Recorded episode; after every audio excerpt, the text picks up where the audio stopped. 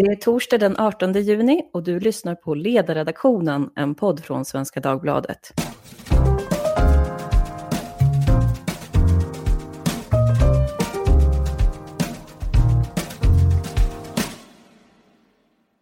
Jag heter Lydia Wåhlsten och idag så har vi fått besök av Centerpartiets vikarierande partiledare Anders W Jonsson.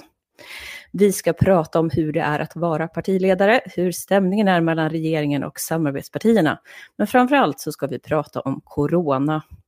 För idag har det gått precis tre veckor sedan Centerpartiet som första parti skrev på DN Debatt att Sverige måste lägga om sin coronastrategi.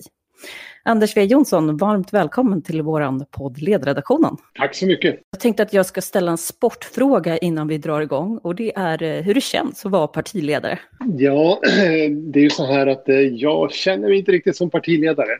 Därför att vi har ju en partiledare som jag står i tät kontakt med utan Eh, jag är lite grann tillförordnad nu när Annie gör sitt livs viktigaste uppgift eh, då är jag den som frontar som partiledare. Men det är ju inte så att hon har varit bortkopplad under den här tiden utan i alla svåra ställningstaganden då för jag ju förstås en diskussion med henne. Men jag tycker att det har varit en intressant period eh, att få vara i centrum av svensk politik. Är det någonting som du har känt har varit lite svårt? Jo, men eh, dels är det ju en svår roll det här att eh, Eh, Eh, jag är inte partiledare de facto utan jag är tillförordnad. Och sen har det ju varit oerhört svåra beslut och en svår situation när Sverige har drabbats av en av de värsta kriserna i mannaminne. Så det har ju varit oerhört tunga frågor att hantera. Eh, är det så att du har fått vara vikarierande partiledare lite längre på grund av eh, just hur situationen blev för Annie Lööf där med, med barnet och så? Ja, i och med att eh, hennes lilla dotter föddes för tidigt så blev det ju ett antal veckor extra. Eh, men eh, jag är ju en luttrad barnläkare så att när en kvinna säger att eh, jag, vi ska ha barn och det kommer det och det datumet. Då tänker jag, ja vad roligt att vi ska ha barn, men det där att det kommer just det datumet, det tror jag när jag ser det. Så att jag var lite grann förberedd på att det här kan bli... Jag sa till Annie att jag är förberedd från och med nu och framåt att eh, hoppa in när det behövs. Just det. Och när är det planerat att hon kommer tillbaka? Eh, Annie kommer tillbaka i månadsskiftet augusti-september när riksdagen öppnar igen. Jag tänkte apropå att du är barnläkare att vi tar avstamp då i den artikel som ni presenterade på DN Debatt den 29 maj. Då dök du upp där i din läkarrock. Det var många som blev förvånade över att det var Centerpartiet som gick ut så här pass hårt mot regeringen och explicit talade då om att Sverige behöver byta coronastrategi. Hur kommer det sig att det blev just ni som gjorde det? Nej, men, eh, jag tror att det beror på att eh, Centerpartiet är i grunden ett väldigt pragmatiskt parti eh, som hela tiden tittar på hur ser situationen just nu ut och vad är det som behövs i det här läget för att det här ska bli så bra som möjligt.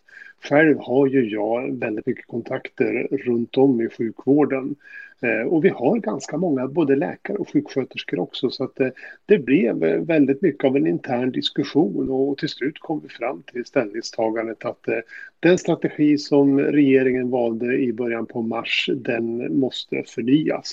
Därför att läget då var ett helt annorlunda än det var i mars. Att den här kom så pass sent ändå, 28 maj, hur hade diskussionerna sett ut fram tills dess? Moderaterna var ju ute redan i, i början av mars där och pratade om att vi behöver mer testning, men Centerpartiet höll sig ganska lågt. Och som jag har tolkat det så har ni varit någon slags eh, mediator då mellan Moderaterna och Socialdemokraterna? Eh, nej, så vill inte jag se det. Det är ju så att eh, vad det gäller hela de, den ekonomiska delen av krishanteringen, där har ju vi ett budgetsamarbete med regeringen vilket gör att vi är involverade i vartenda litet steg. Men däremot i hanteringen av pandemin som sådan så eh, där har inte vi varit inblandade egentligen utan där har vi också kunnat följa det precis som Moderaterna från utsidan. Och för vår del så var det det att eh, vi såg ju att när man fattade det här beslutet i början av mars, det vill säga avbryta smittspårningen, inte satsa på att kunna bryta smittkedjor, eh, koncentrera sig på testning av eh, patienter som skulle läggas in på sjukhus och låta sjukvårdspersonalen fokusera på att ta hand om den stora mängden svårt sjuka. Eh, då tyckte vi att det var ett klokt beslut. Men sen allt eftersom tiden gick och vi såg att testkapaciteten ökar nu oerhört snabbt Eh, och vi måste ju också få verktyg så att vi kan börja pressa tillbaka infektionen. Då såg vi den här möjligheten att eh, nu kan vi växla spår. Eh, och delvis har ju regeringen följt efter, men inte helt. För vi ser ju nu att det är ganska stora problem ute i sjukvården med den här omfattande testningen just beroende på att smittskyddslagen är ju inte alls anpassad för den här situationen. Och där har regeringen tyvärr inte gått in och gjort nödvändiga ändringar. Jag tänkte att vi kanske kommer in på de konkreta delarna då i den här artikeln. Men innan vi pratar om att byta strategi, då måste man ju också definiera vad dagens strategi är. Och den här frågan får många poddgäster, de efter eget huvud då får försöka uttolka regeringen. Men du som sitter nära, Eh, hur beskriver du Stefan Löfvens coronaplan? Nej, men eh, den svenska strategin eh, ändrades ju egentligen då i början på mars och då sa man så här att det viktiga nu det är att hålla nere antalet infekterade, därmed hålla nere antalet svårt sjuka så att inte den svenska sjukvården överbelastas. Det var del ett. Del två det var ju att eh, se till att eh, skydda de allra sköraste, det vill säga de äldsta äldre. Eh, det har ju varit strategin. Eh, och det har ju gjort då att man har inte fokuserat så mycket på att hejda smittspridningen annat än genom de här enkla råden som ju är väldigt, väldigt viktiga. Men där ser jag som kärnan i den svenska strategin. Fokusera på att hålla sjukvården gående och samtidigt göra det man kan för att skydda de mest sjuka äldre.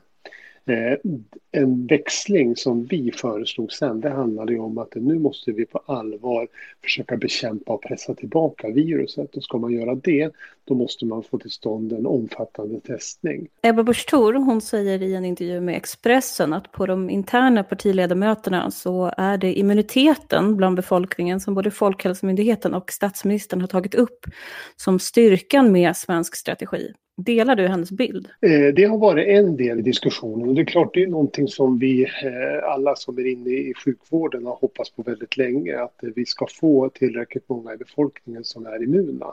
Eh, men det har varit ett antal andra centrala frågor som också har diskuterats och mycket av men det har varit en strategi att bygga immunitet? Nej, jag skulle inte säga att det har varit en strategi, men det är klart det har varit, och det är en upprepad fråga som jag har ställt vid partiledarmötena också. Eh, när får vi nästa stora serologiska undersökning? Vad är bedömningen nu av smittoläget vad det gäller immunitet? Så att det har för mig varit en väldigt viktig faktor att kunna göra en bedömning av hur ser framtiden ut. Det har ju gått några månader och vi har fortfarande ingen sån här logisk studie som mer ett representativt urval över hur smittspridningen ser ut. Hur förklarar regeringen det där? Nej, vi har ju fått eh, flera undersökningar, den senaste kom ju bara häromdagen som visade att om man mäter immunitet i form av IgG-molekyler eh, specifika riktade mot coronaviruset, eh, då ligger det någonstans runt 20 procent. Nu är det det att immunitet är ju betydligt mer komplext än att mäta IgG-molekyler. Så att det riktiga svaret på hur ser det ut med immunitetsläget i befolkningen i olika delar av landet, den kommer vi först att se i ett läge där vi ser vad händer med pandemin. Tänker du på den här undersökningen från Verilab då? Ja, precis. För det är ju lite diskussioner då om det där var representativt. De menar väl att det säger någonting, men att det kanske inte helt och hållet speglar. Men det intressanta var ju sen då att Socialdemokraternas svar på er artikel var väldigt snabbt. Att säga att den här var mycket klok, trots att den innehöll ganska skarp kritik. Lena Hallengren, hon menar till och med att regeringen i praktiken redan jobbar med de här sakerna som ni lyfte. Hade Hallengren en poäng i att ni liksom plockade politiska poäng i efterhand? Nej, därför att det, när den här artikeln skrevs då var vi fortfarande fast i det här att testning skulle ske av prioritetsgrupper. Och det var ju en av larmsignalerna som jag fick från flera håll att det, det här med prioritetsgrupper, det funkar överhuvudtaget inte. Det funkar ju möjligtvis prioritetsgrupp 1, det vill säga de som skulle läggas in på sjukhus och kanske prioritetsgrupp 2, det vill säga de som arbetar i sjukvården och äldreomsorgen. Men när man satte sig ner och läste prioritetsgrupp 3, hur den beskrevs, då insåg ju var och en att det här kan ju inte en sjuksköterska ta ställning till huruvida man jobbade med accessnät inom kraftindustrin och dataöverföring och så vidare. Och det var ju ett av skälen till varför vi sa att nej, nu, måste, nu måste man slopa det här med prioriteringsgrupperna. Se till nu att fokusera på att ta test på alla som är smittade i första hand. Eh, och det hade inte regeringen beslutat om. Regeringen, det var ju först efter att vi tog upp diskussionen också som vi fick till det här budgetutrymmet på 6 miljarder. Eh, så att det skulle vara helt klart för regionerna vem som stod för kostnaden för en omfattande testning. Eh, så att det, det där är nog lite grann av en efterhandskonstruktion. Och en konkret fråga där, det är ju som du säger att ni är med och budgetförhandlar om de här åtgärderna. Men varför tar ni inte också en mer aktiv roll i hur utformningen av den här teststrategin ska se ut. För som jag tolkar det så råder det fortfarande väldigt stor oklarhet och regionerna de gör lite som de vill just nu och eh, ja, det är många som är osäkra på, på vad strategin egentligen är då. Nej, det beror på att regeringen vidare förde diskussioner med SKR och då sa vi att eh, vill ni inte ha Centerpartiets synpunkter då får ni göra det här själva gentemot SKR. Eh, men vi kommer då att vara kritiska mot de delar som vi ser är direkt felaktiga. Du gjorde ju en lång intervju med Maggie Strömberg i Expressen någon vecka efter DN Debatt. Mm. En väldigt fin intervju där du sitter med dina hästar ute på gården i den här berömda Expressen-fåtöljen. Men då sa du så här då, jag är inte beredd att kritisera något beslut som inte fattades eh, för två månader sedan. För mig är fokus här och nu. Mm. Och när man läser det där så låter det ju väldigt konstruktivt, men logiskt så är det ju lite svårt att få ihop, för att om du är kritisk till hur strategin har fallit ut nu, så borde innebär då att du är kritisk till någon punkt under de här månaderna som har passerat, för att eh, annars är det ju ingen som riktigt bär ansvar för att strategin har misslyckats. Så hur får du ihop det där? Nej, men eh, den dag granskningskommissionen är klar med sitt utlåtande, då kommer jag vara beredd att delta i en diskussion. Var det rätt som fattade, beslut som fattades den 22 februari och 10 mars och så vidare? Men innan vi har hela bilden, då tycker inte jag det blir en särskilt konstruktiv diskussion. Eh, det viktiga för oss här och nu det är som att se på hur ser läget ut just nu och vilka politiska beslut behöver fattas för att vi ska rädda företagen, hålla ner smittsamheten, rädda liv, skapa förtroende i våra grannländer. Det är det fokuset vi har från Centerpartiets sida nu beroende på att vi är mitt uppe i krisen. Men när vi får en ordentligt underlag från granskningskommissionen då kommer det att vara betydligt lättare att se vilka beslut var rätt och vilka beslut var fel. Och då är det ju ytterst regeringen som bär ansvar för det. När ser du att den kommissionen ska vara klar? Ja, vi, det finns en ganska bred politisk samstämmighet kring att eh, det bör finnas ett resultat klart före valet 2022. Och det tycker jag är viktigt ur en demokratisk aspekt också därför att det här är en av de största saker som har hänt på decennier. Och då är det ju viktigt att väljarna i, i ett allmänt val får utvärdera hur har våra riksdagsledamöter och hur har regeringen hanterat den här krisen. Så att det, det är ett demokratiskt skäl till att det här ska vara klart då. Och dessutom att det, om man hittar saker under resans väg så gäller det att man så snabbt som möjligt kommer med det så att det då går att korrigera kursen. Socialdemokraterna verkar ju inte så sugna på att den här kommissionen ska vara klar innan valet. Är det här någonting som det kommer bli lite strid om? Eh, ja, i och med att eh, alla partier har haft möjlighet att ha synpunkter på direktiven. Och eh, jag har i och för sig inte sett exakt vad alla andra partier har sagt, men Eh, däremot är ju alla överens om att det här bör redovisas i god tid innan valet. Så att eh, det utgår jag ifrån att regeringen följer. Det, det blir ju lite märkligt om man skulle säga nej, eh, en majoritet i riksdagen vill ha den här rapporten innan valet 2022 men vi i regeringen bestämmer att den kommer först 2023. Jag tror inte att regeringen eh, vill utsätta sig för den kritiken. En annan sak som du har sagt det är att eh, coronapandemin paradoxalt nog har gjort att de gamla allianspartierna har eh, kommit närmare varandra igen. Vi har fått lite mer av en höger-vänster-konflikt i och med att eh, det läggs en hel del fokus nu på den ekonomiska politiken. Och Ulf Kristersson, han har både i Agenda och på Facebook sagt att han delar Anders W Jonssons kritik. Och då är min fråga om det förs diskussioner mellan er för att komma överens om till exempel tillkännagivanden eller en skarpare gemensam kritik mot regeringen på de här partiledaröverläggningarna? Eh, nej, det förs inga sådana diskussioner inför parti, eh, de här partiledarsamtalen vi har. Sen är det ju så att under hela den här mandatperioden har vi haft ett gott samarbete med både M och KD i utskotten beroende på att januariavtalet är utformat på så sätt att det är ett budgetsamarbete och sen är det ett samarbete kring 73 konkreta reformer.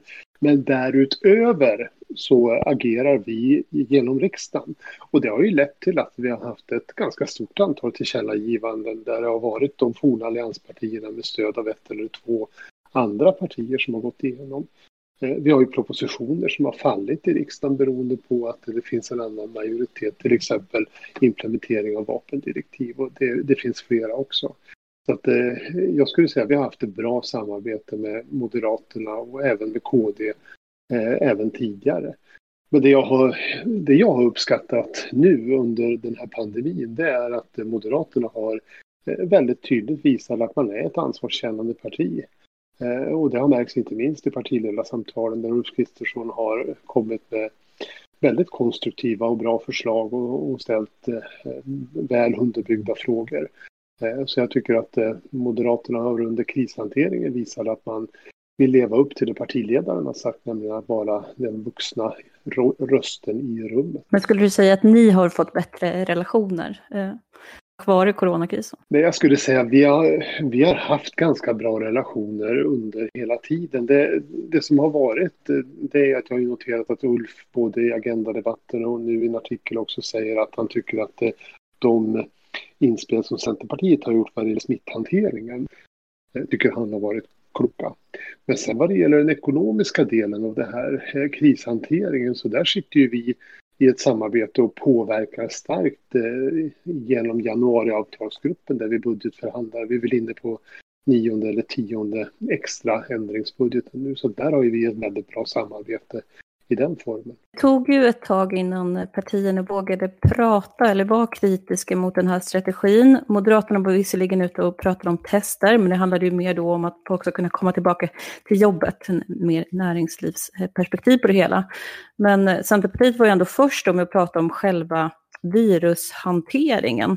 Tog det för lång tid för er att börja opponera er? Eh, ja, det är klart med facit i hand kan man alltid säga att det hade varit bättre en vecka tidigare. Men, men det är ju så med, med en kris att eh, man får hantera den från dag till dag. Eh, och en av signalerna som gick också, det var ju det att ute i vården förstod man ju inte det här. Varför sitter politikerna och ropar på en massa tester? Eh, det leder ju inte till någonting och, och de synpunkterna kan jag fortfarande få. Eh, det här är ju det är ett virus som vi inte har någon behandling för. Varför ska vi hålla på och testa för det? Och därför tyckte jag att det var viktigt också att sätta in det här i ett sammanhang. Eh, så att det handlar inte bara om att öka testerna utan det handlar om hur kan vi tillsammans se till att pressa tillbaka infektionen, pandemin. Eh, så att det, det var ju det som var lite grann vår ingång i diskussionen. Har du någon personlig analys hur det kommer sig att Sverige ändå stack ut så pass mycket i hanteringen?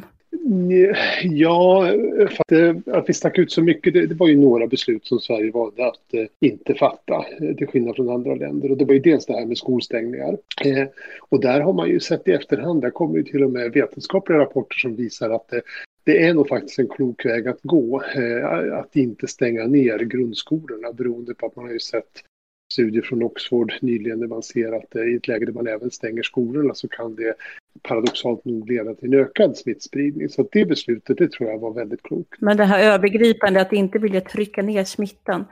Eh, epidemiologer de har ju en hypotes om att, eh, att Folkhälsomyndigheten gjorde en annan analys av vad det här var för typ av virus och att det skulle rulla genom befolkningen. Och sen så visade det sig att det inte riktigt uppträdde på det sättet som man hade tänkt sig. Ja, eh, jag känner att jag har lite svårt att värdera det.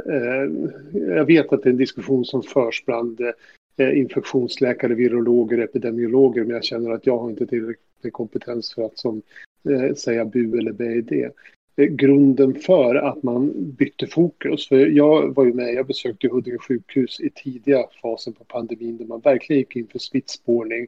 Varenda en som man hittade så gjorde man en smittspårning runt och så vidare. Men att man bröt det, det var ju att man upptäckte att i Stockholmsområdet så var det en mycket spridd infektion. Och i det läget så såg man att resurserna räcker inte till den klassiska smittspårningen. Och därmed fattade man det beslutet. Eh, och, och, det är klart, eh, säger jag mot beskärmen, ändå lite grann om man skulle backa bandet så det är klart, det hade kanske varit klokt där att ha en strategi för det tungt drabbade Stockholmsområdet och en annan strategi för övriga delar av landet. Eh, så det, det, tror jag hade varit ett, kanske ett annat vägval man kunde ha gjort tidigare. Men, men där var vi lite grann låsta i det här att nej, men det ska vara en strategi för hela landet. Det är klart, klarar inte Stockholm av Eh, klassisk smittspårning och försöka bekämpa viruset, då ska vi inte göra det någonstans. Eh, och det lät ju ganska logiskt även i, i mina öron då ska jag erkänna. Och sen var det ju också det en väldigt, väldigt begränsad testkapacitet och att sjukvården skulle fokusera på att ta hand om de svårt sjuka. Eh, men det är klart med facit i hand ser man att ja, man kanske skulle ha modifierat strategin redan där. Eh, men det var ju det vi kom med. Nu har ju du efterlyst då att eh, Stefan Löfven ska vara tydligare med vad det är för strategi som gäller. Mm. Vad är det för någonting konkret som Centerpartiet vill ha? Nej, men, eh, regeringen har ju delvis gått in på en ny strategi i enlighet med den som eh, vi redovisade i vår DN debattartikel. Eh, men man håller fast vid att man inte har ändrat strategi. Och det här tror jag är eh, att det inte är bra ur ett ledarskapsperspektiv. Därför att det behövs en tydlig signal till befolkningen. Vad är det som gäller nu? Och det behövs dessutom en tydlig signal till våra grannländer att eh, nu har vi bytt kurs. Nu arbetar vi på ett nytt sätt i Sverige. Och det är det jag efterlyser. Eh, därför att det skulle kunna göra att den svenska strategin blir ännu starkare. Därför att jag tror att en viktig del man missar i det här det är att vi inte har mobiliserat eh, stora delar av befolkningen i att bekämpa viruset. Utan det är fortfarande så att det här är ett ansvar som sjukvården och möjligtvis en del politiker har, inte jag som medborgare. Det är ju ganska trevligt att vara medborgare, men det är ganska dåligt för Sverige om man ska sammanfatta det enkelt. Men jag tänkte det kopplar ju lite grann till en större fråga om det inte sker någon liksom större omläggning nu, utan det puttrar på. Eh, genomsnittet igår var 35 döda om dagen. Och eh, på Facebook så skrev du då att eh, vi är skyldiga att agera snabbt och målmedvetet för att rädda så många människoliv som möjligt. Nu har vi över 5 000 döda och om trenden håller i sig så kan det ju bli så att vi kommer upp i skräcknivån då, Italien, som inte ligger så där extremt långt före oss just nu, i alla fall om man tittar på de officiella siffrorna. Och då är min fråga, hur mycket kan ett eh, stödparti tolerera? Om det visar sig att det här rullar på nu och regeringen misslyckas eh, med genomförandet av den här lite nya strategin, vad gör ni då? Nej, men eh, vår uppgift är att hela tiden ligga på regeringen och peka på vilka beslut är det som måste fattas. Jag hörde att det hade nämnts det här att det skulle vara en misstroendeförklaring och jag tror att det, är det sämsta man kan göra i det här läget det är som att eh, ovanpå den pandemi och den krisen som vi har och en ekonomisk kris dessutom skapa en politisk kris. Utan nu handlar det om att... Eh... Men vilka, vilka vapen har ni kvar då om misstroendeförklaringen inte är än? Det är ju Nyamko Sabuni då, för er som lyssnar, som har sagt att det kan bli aktuellt när den här kommissionen kommer med sina slutsatser. Så är Liberalerna beredda att, att lämna regeringen. Eh, ja, granskningskommissionen den, den ska ju komma med sin rapport hoppas jag i god tid innan valet 2022. Och då blir det ju ytterst väljarna som får falla, fälla domen över vilka politiska partier har tagit sitt ansvar och levt upp till de krav som man kan ha på politiker. Eh, men här och nu menar jag att det viktiga är att se till att rätt beslut fattas. Och vad det gäller den ekonomiska delen av det, där har vi både Centerpartiet och Liberalerna stora möjligheter att påverka det genom det budgetsamarbete som vi har.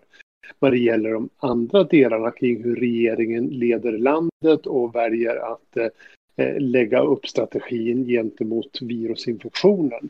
Eh, där kan vi försöka påverka regeringen, men där har inte vi, det ingår som inte i januariavtalet. Men så ni är inte beredda att agera om, om dödstalen rullar på nu?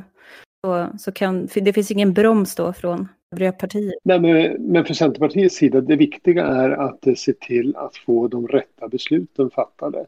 Eh, och det är klart, eh, i det läget då handlar det om att se, se till att regeringen gör det. Och det handlar ju om ett antal konkreta förslag som vi har på var man bör styra om. Eh, Stefan Löfven var ju med i Agenda. Det, då var du inte så nöjd. Varför var du inte nöjd över hans framträdande där när han, får man säga, var lite kreativ kring statistiken och pratade om hur otroligt svårt det är kring jämförelser?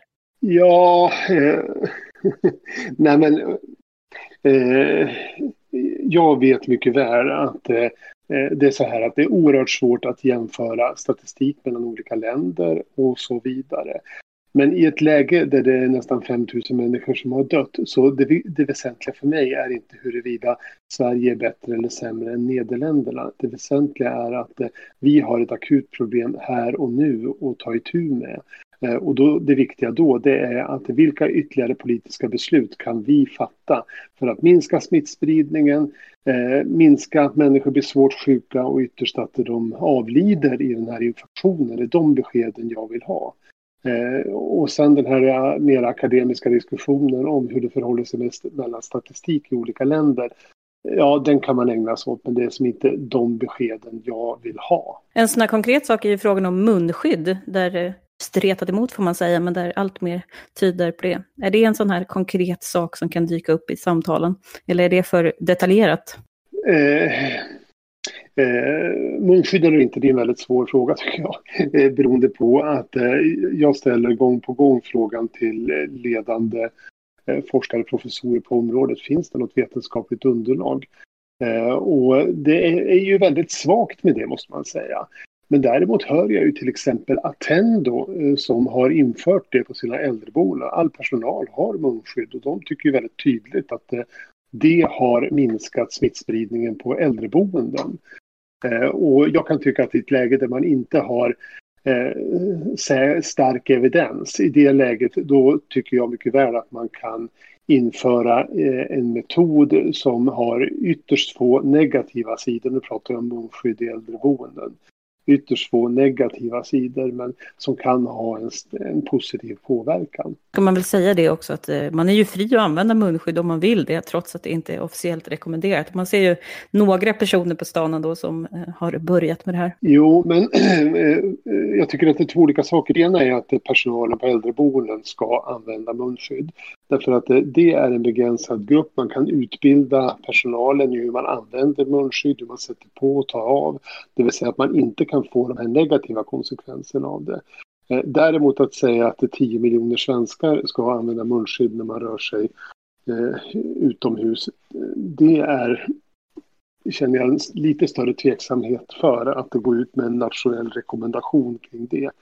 Eh, beroende på att där kan det finnas eh, negativa sidor också. Jag tänkte att eh, den här intervjun är inte komplett om vi inte hinner prata någonting om LAS också.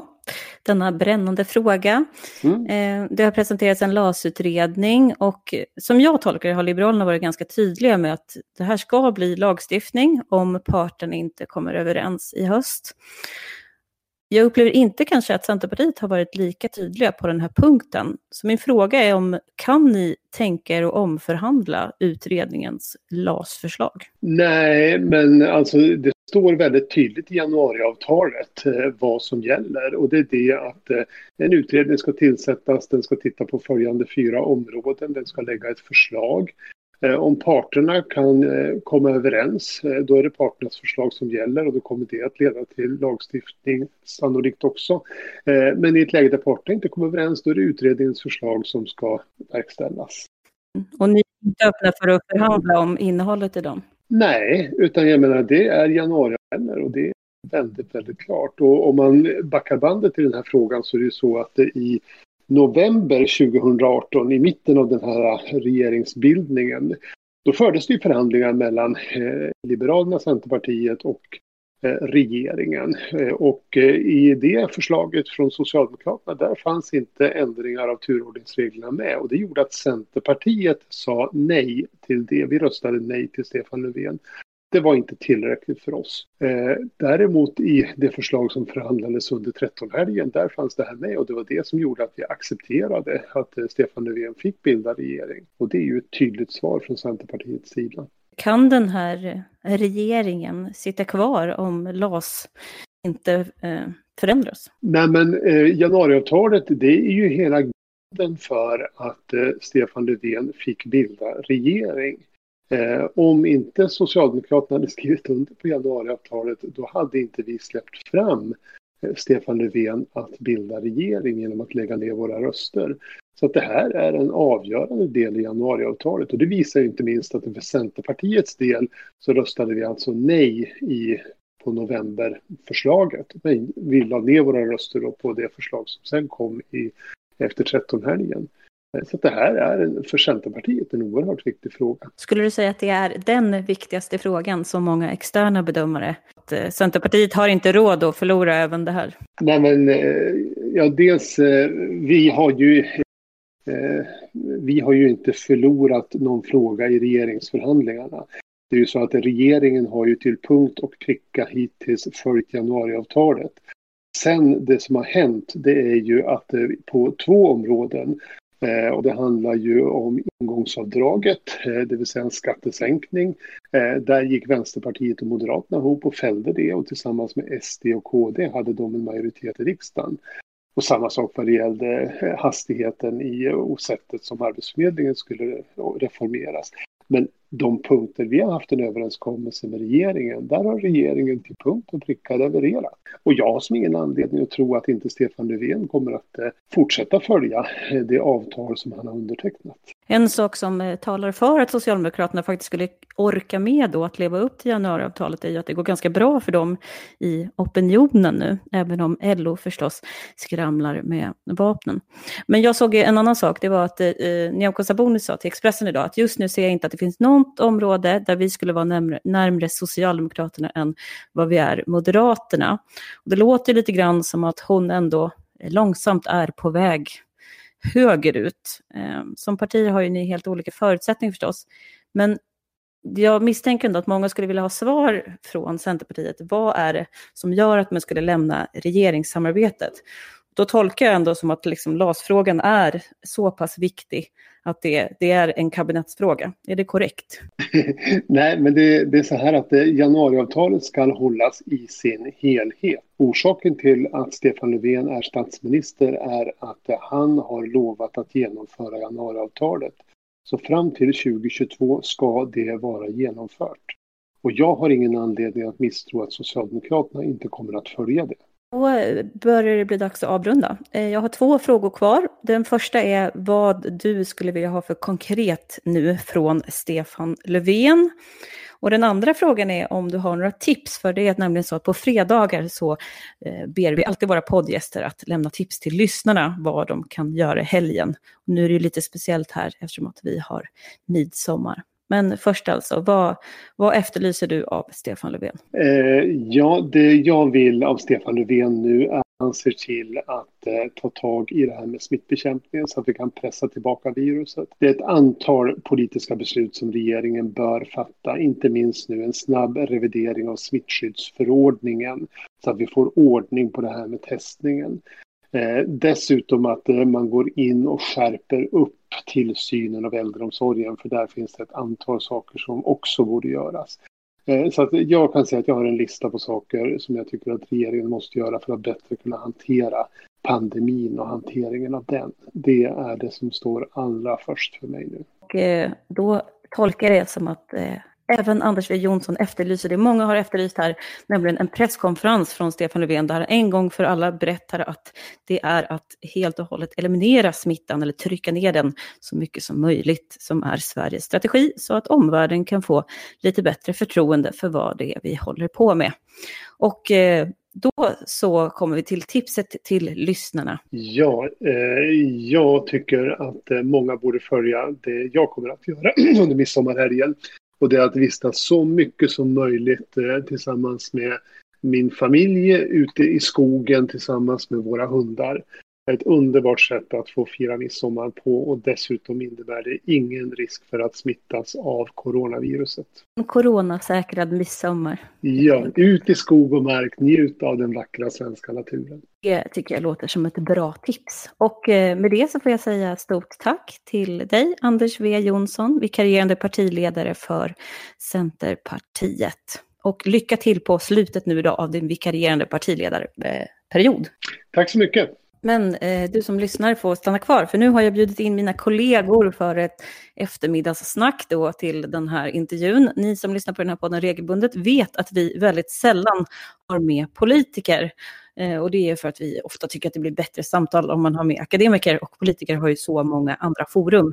Men i just det här fallet var det ju lite speciellt då, tycker jag, för att just Centerpartiet har gått ut i den här frågan. Ivar Arpi, Maria Ludvigsson och vår praktikant Daniel Åkerman som gör sin sista dag idag har gjort mig sällskap. Ja, hörni, vad tyckte ni om den här intervjun, Ivar? Nej, men det märks ju att han å ena sidan vill vara eh, kritisk och ha någon slags ledartröja samtidigt som han är ganska mild mot regeringen vad gäller coronastrategin. Eh, det, det, det, är ju som du, som du sa att ena, om, om man är så kritisk som han lät i eh, debattartikeln så kan man liksom inte rent logiskt sen säga att man inte vill utvärdera vad som har gjorts. Eh, och, och, sådär. Så han försöker att balansera för att inte bli för kritisk helt enkelt. Eh, lyckas väl ganska bra med det men det håller inte ihop tycker jag inte. Daniel, reagerar du på samma sak som Ivar? Eller? Jo, det kan jag säga. Jag tycker det är lite intressant med eh, hur eh, man leder den här frågan. Han ansåg ju att ett av de viktiga skälen snarare för att skriva den här artikeln var att skicka en signal till läkarna och eh, alla som arbetar inom sjukvården i Sverige, liksom varför det här skulle vara bra. För att det uppenbarligen inte fanns någon förståelse för, för varför man skulle behöva en sån här massiv smittspårning eller testning. Mia, han fick ju fråga det här om han kunde beskriva Löfvens strategi. Tycker att han lyckades med det. Eh, nej, jag tänkte just att aldrig får man vara riktigt glad. Jag tyckte att den här debattartikeln var bra och att eh, Anders W Jonsson har haft lite högre tempo i sin kritik mot regeringen än någon annan har vågat.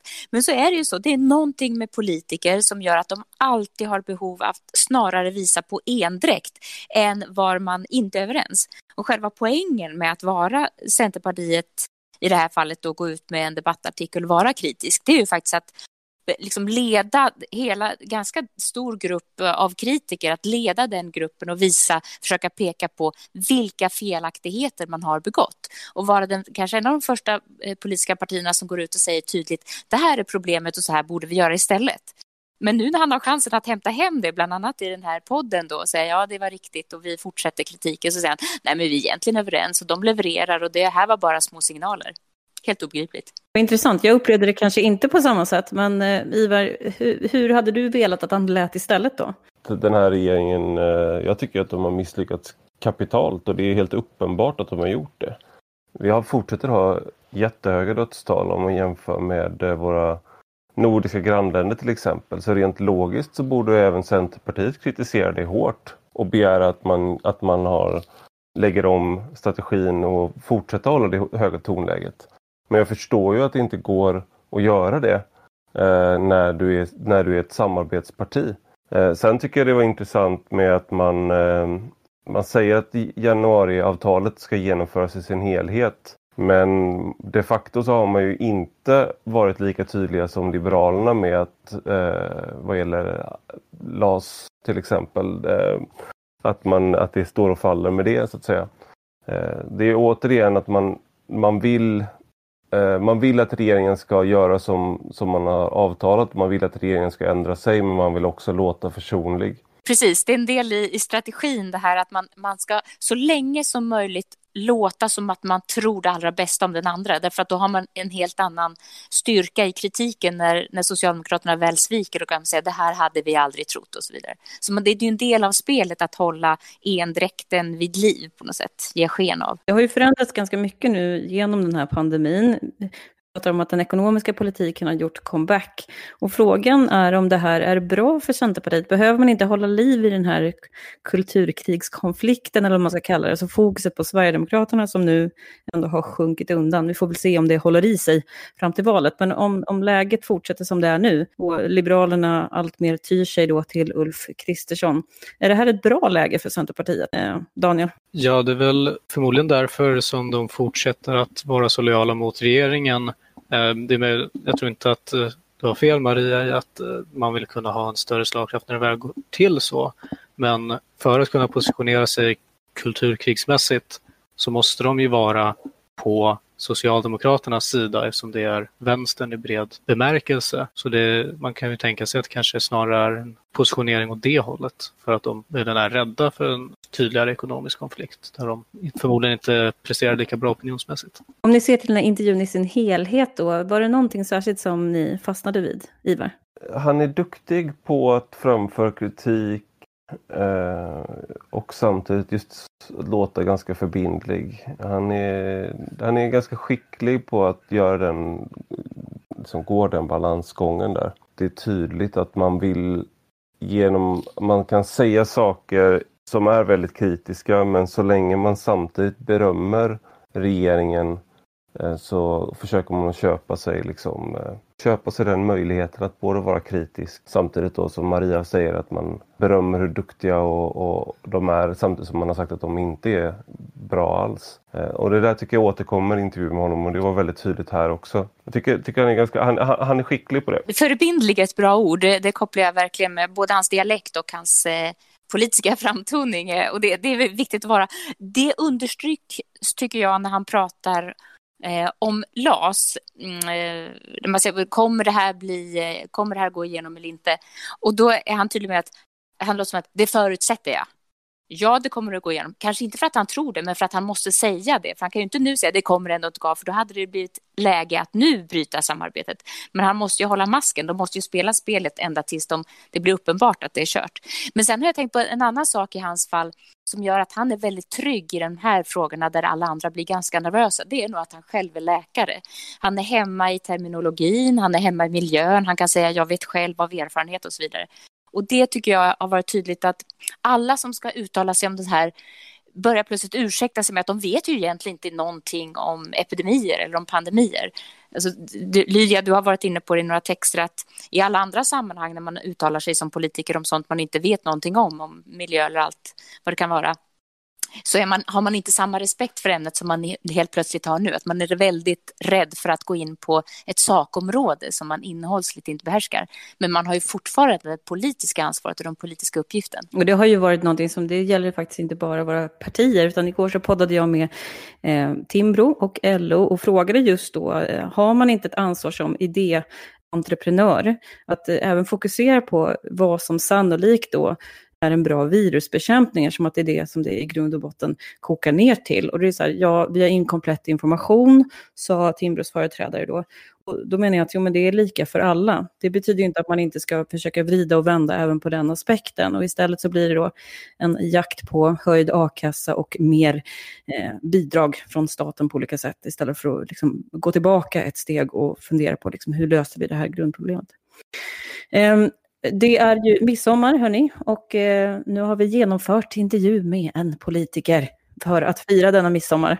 Men jag tänkte höra om, eh, om ni också har några tips till våra lyssnare hur de ska göra nu då för att ha en coronasäkrad midsommar. Daniel? Ja, det gäller väl att inte resa till eh, släktingar som kan ligga i riskgrupper och så, men annars eh, förmodligen undvika de här lite stora fina samlingarna där man kan eh, hissa en gemensam stång och dansa kring den är förmodligen, även om det är väldigt roligt, inte det bästa. Så åk till eh, sommarstugan, vilket att döma av eh, Destination Gotlands hemsida många redan har gjort.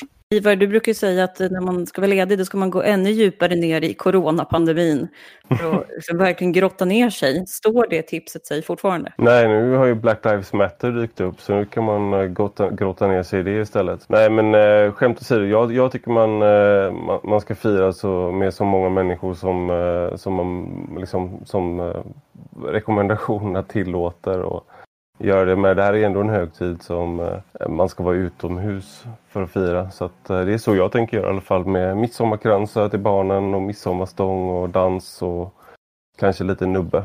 Det, och det hoppas jag att så många har, som möjligt har tillgång till att göra. Mia, är det spriten som du också ska rekommendera till våra lyssnare? handspriten. Jag tycker, eh, ha handsprit på händerna med champagneglasen. Champagneglasen hörni, och med det så säger jag stort tack till Maria Ludvigsson, Ivar Arpi och Daniel Åkerman. Och eh, särskilt till dig då Daniel, det har varit väldigt kul att ha dig inne som praktikant och du har gjort många läsare glada. Det har vi sett. Du har skrivit om utrikespolitik och sådana grejer som de gillar. Och eh, vi hörs ju igen nästa vecka, eh, för nu är det helg. Tack så mycket.